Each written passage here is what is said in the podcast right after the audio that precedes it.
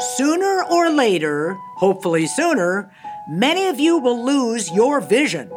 If you are searching for a monologue that will comfort your bruised ego or give balmy cosmetic peace of mind, then please seek elsewhere. This podcast is created to do the opposite to cast lightning and thunder into the darkness of yourself and the storm that is most likely raging within that you have so artfully ignored. It's here to provide pure chaos. Greetings and mindful cheer, and welcome to Paradigms for Proactive Transformation. Paradigm here being defined as a journey's guide. Our first pilgrimage is about letting go and will be comprised of several different challenging routes. This first leg of our journey is a most difficult and rocky pathway, and, and I see the trailhead now, and the signpost reads Impatience. The only gear you will need are pen and paper to make note of what you feel or observe within as we navigate the route. The final destination of all our journeys is to find your authentic self. So I invite you to find a quiet place, either in your current space or in a warmly receptive place in your mind, and come, walk this first challenging path with me. Let our journey begin.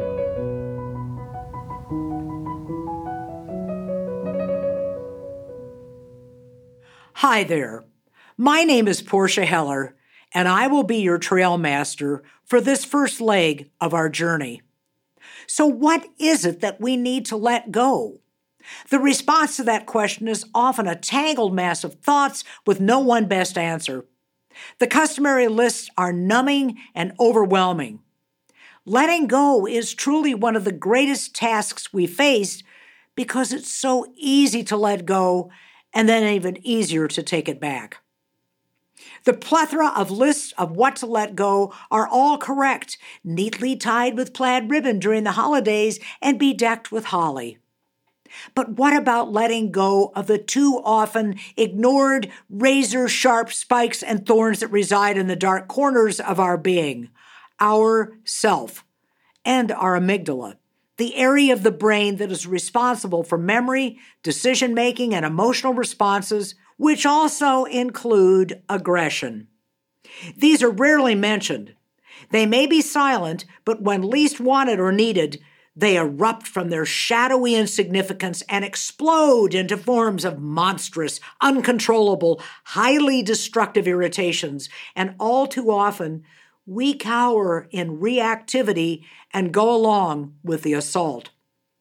If I were to query an individual undergoing one of these fulgurations, I would receive a blank stare or a deepening frown because when one tries to define these invisible invaders, they vanish, retreat to their diseased hiding places, and resume their former silence.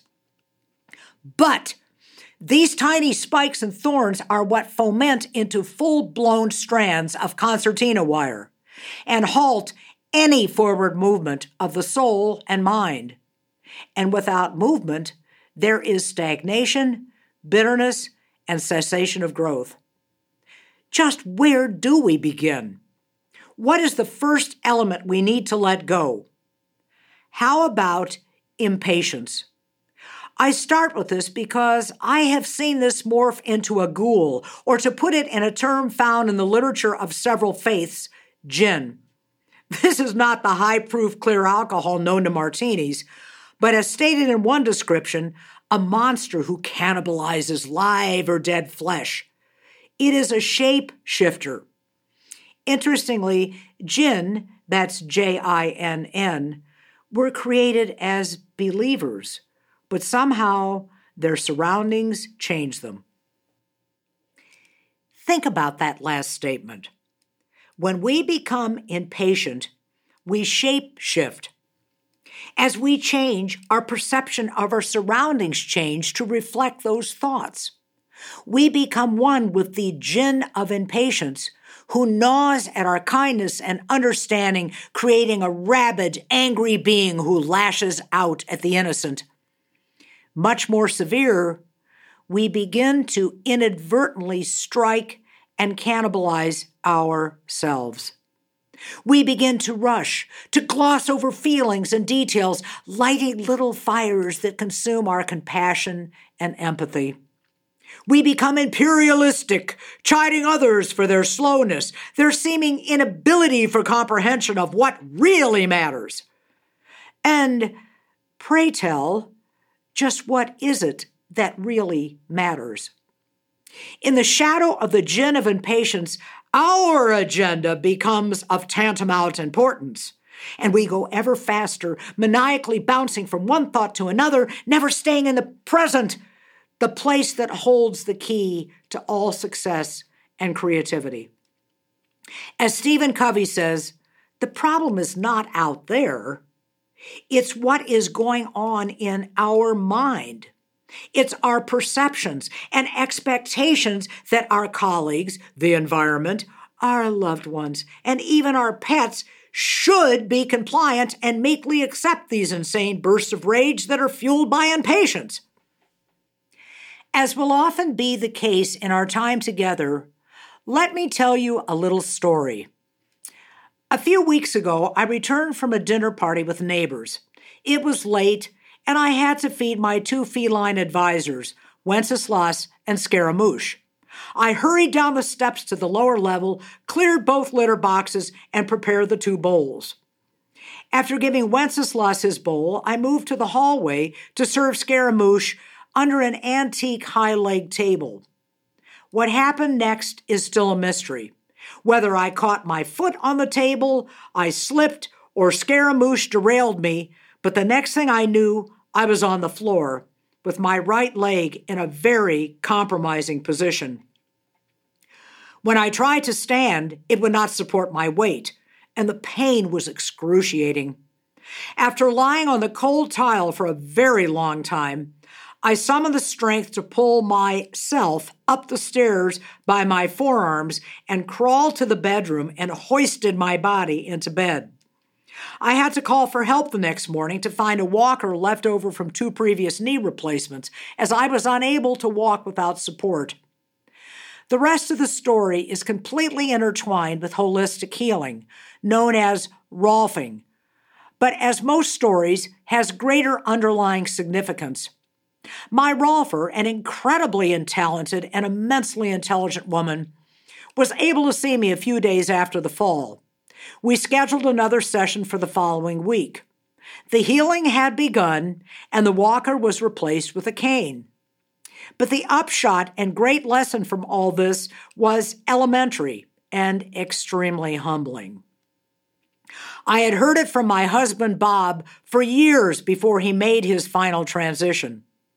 Matter of fact, when I was lying on that cold tile, to my dismay, I could hear him again. So when my second Rolfing session ended, and I once again stood to see how my body had adjusted, my Rolfer looked me dead in the eye and handed me a part of my anatomy on a silver platter. Her words were as follows you want to teach self awareness? You want to teach mindfulness? Then start practicing it. And here came Bob's mantra slow down. You were not in the present moment when you fell, your head was somewhere else. In simple words, I wasn't paying attention to what I was doing. I had unconsciously allowed the jinn of impatience to take over.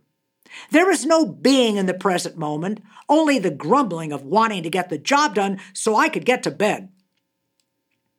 How many of you listening can quietly admit to yourself that you're guilty of the same thing, but brush it off as a nuisance?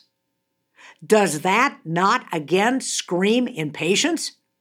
For the next six weeks, I was forced to adhere to the maxim of staying in the present moment. If ever I have been aware of impatience, it was over those six weeks. Here I had been talking about mindfulness to my students, but had to admit that I was abysmally lacking in practicing what I was preaching. That realization heightened my self awareness, and after a few hundred attempts, though some probably half assed, I began to assess what I was doing in the moment. Again, the whole concept is headed by mindfulness. Rather than letting my head lope 40 miles ahead of where I am, I have to step back, either mentally or physically, and take a deep breath and stay in the moment. Rather than be irritated that something I am doing isn't going according to plan, I have had to step back, take deep breaths, and apply the salve of patience. You know, it's odd, but I have all the patience in the universe with my students, with the opinionated, with those lacking faith. But patience for me? Therein lies the rub. And it rubbed its way into my physical being, resulting in torn tissue along the fibula and a nasty twist in the lower back that was debilitating and extremely painful. Ever notice that old adage our parents used to say is still true? It went something like this Why do you have to hear it from your teacher when we've been telling you this all along? Or, in other words, why does it take a two by four to hit us in the head to get our attention? The lesson is extremely humbling and not an easy one to accept, and even more challenging to learn and apply. But if you want to achieve your goals, your dreams, your sense of the great self you are, you will have to be patient. The jinn of impatience will not eat your flesh, but can consume your soul, your attention, hijack your heart, and pollute your mind. Look at the jinn of impatience as a toxicant in your river of progress. We seem to concentrate on the environmental toxicants, but this is one that is totally on us. And we let the runoff of the jinn of impatience ruin so many deeply magnificent moments in our lives. We shall never again know those moments. They are gone forever. They become the past. But we have a new slate starting at midnight every day, and one of our first thoughts upon waking might be the affirmation Today I will be mindful of patience with every experience and every living and non living entity. Here are a few guidelines from Jim Stone of Psychology Today. These are by no means easy, but they will help you when you feel the irritation rise as the jinn of impatience begins its snarling. Impatience is not a lack of patience. It only bears its fangs under certain conditions. Impatience raises its gnarly countenance when we are trying to meet a goal and realize it's going to cost more than we thought to reach that goal. This cost is usually in the form of time or money. Now, here's a big one. Stone states impatience and indignation are a potent combination. I'm defining the term potent as a feeling or emotion that is very incendiary. That is, it will deeply cauterize and burn those who you love the most. We will feel impatient when there are more options rather than just one or two. Overall, impatience, as stated before, is jinn and can cause not only damage to our relationships, but to our health, not to mention our work. Too many goal changes due to impatience can leave us with an empty outcome. Now, after all that, it can also benefit us. It can be an inspiration to find other ways to reach our goals or to recognize that maybe the goal isn't quite right and needs some tweaking or a complete change.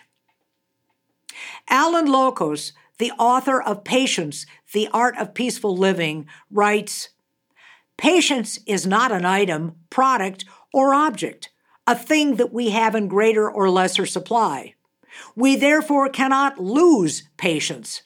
Undoing this misperception is important if we are to see things as they really are, which is the ground of wisdom. Impatience is a feeling that arises when particular conditions come together in a specific moment. When we understand that feelings are arising and feelings are not reality, ah, we can relax a bit. We see that we don't have to react to every feeling as it arises. In fact, that would be an exhausting way to live. Remember, too, what Viktor Frankl said that we have a space between the event and the response. At first, this sounds ridiculous. How can we make a decision in a gigasecond between event and response? How about mentally stepping back, taking a breath, and becoming mindful of that space? We have the ability to choose how we respond. This isn't some airy, vapid idea. This is an action that will deeply affect our entire perception of life, our ability to learn and assimilate and evolve into the magnificent beings we are created to be. We always have a choice as to how we view any situation. Perhaps there are other avenues to our goal that have a lesser cost. Time and again, I listen to students talk about how difficult their lives are. They all have a goal, but get lost in the muck of procrastination, sacrificing what is important to things that are unimportant. And that is a breeding ground for impatience. They have deadlines for projects, but by allowing their time to be concentrated on everything but the present moment, they begin to skim over the needed details for an excellent outcome. They become frustrated and rush even faster, and the goal becomes fuzzy as the vision becomes more clouded by anger and lack of empathy and compassion for others, but even worse, for their self. They expect everyone and everything around them to conform to their unreasonable expectations, which fans the flames of impatience even higher. I'll stop here because I think you can see how this is manifesting. It's a perfect catch 22, an auger that digs in deeper with every flare of irritation. Ever hear the phrase, when you find yourself in a hole, stop digging? With the help of Marcia Reynolds, who's a PsyD and also with Psychology Today, here is a framework to help you begin to let go of the jinn of impatience.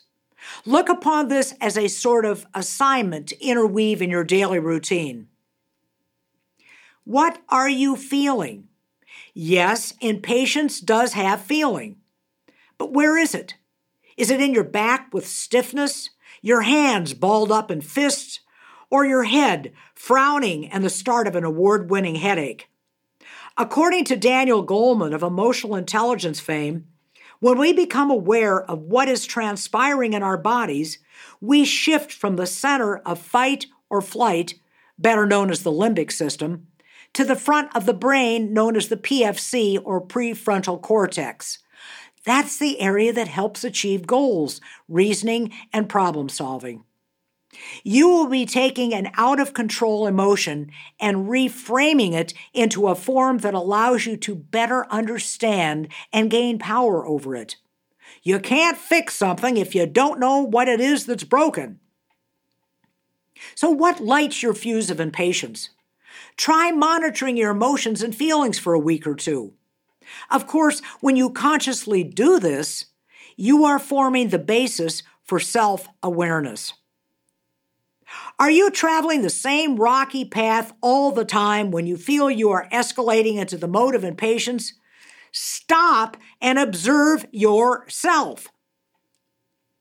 So you realize you don't like how impatience feels. Mm-hmm. How would you rather feel? What is an emotion you enjoy? Is it happiness, calmness, meditativeness, sadness, elation? Flip the switch to move the track to one of those more comfortable or better known emotions. Now take note, this isn't easy, but after a few attempts, just like learning a new instrument, you'll get the hang of how to play it. If you did a good job for a day, give yourself a rousing hurrah. We all too often seem to feel we can only congratulate others, but never even think about giving kudos to that little guy called the self. I like to warn, tell, announce to my classes where my state of mind and emotions are for the day. That way, if one of those previously mentioned spikes comes to the surface, I'm not the only one who will be aware of what is happening. And right there, that diffuses the impatience and often softens it into laughter. This is a sort of antidote to taking oneself too seriously. Well, my dear friends, though this is an infinite topic, I'll stop here. Consider this the gift of an assignment for the next few weeks.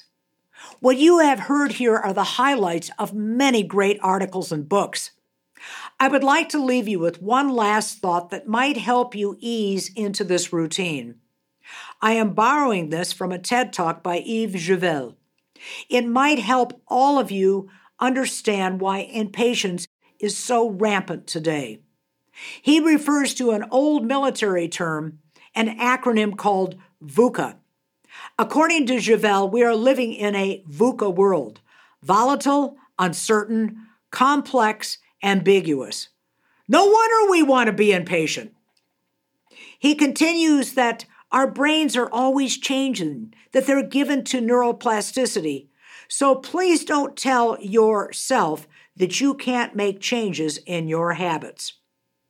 But you also must remember that most of us run on autopilot 47% of the time. We are not mindful, we are not self aware 47% of the time.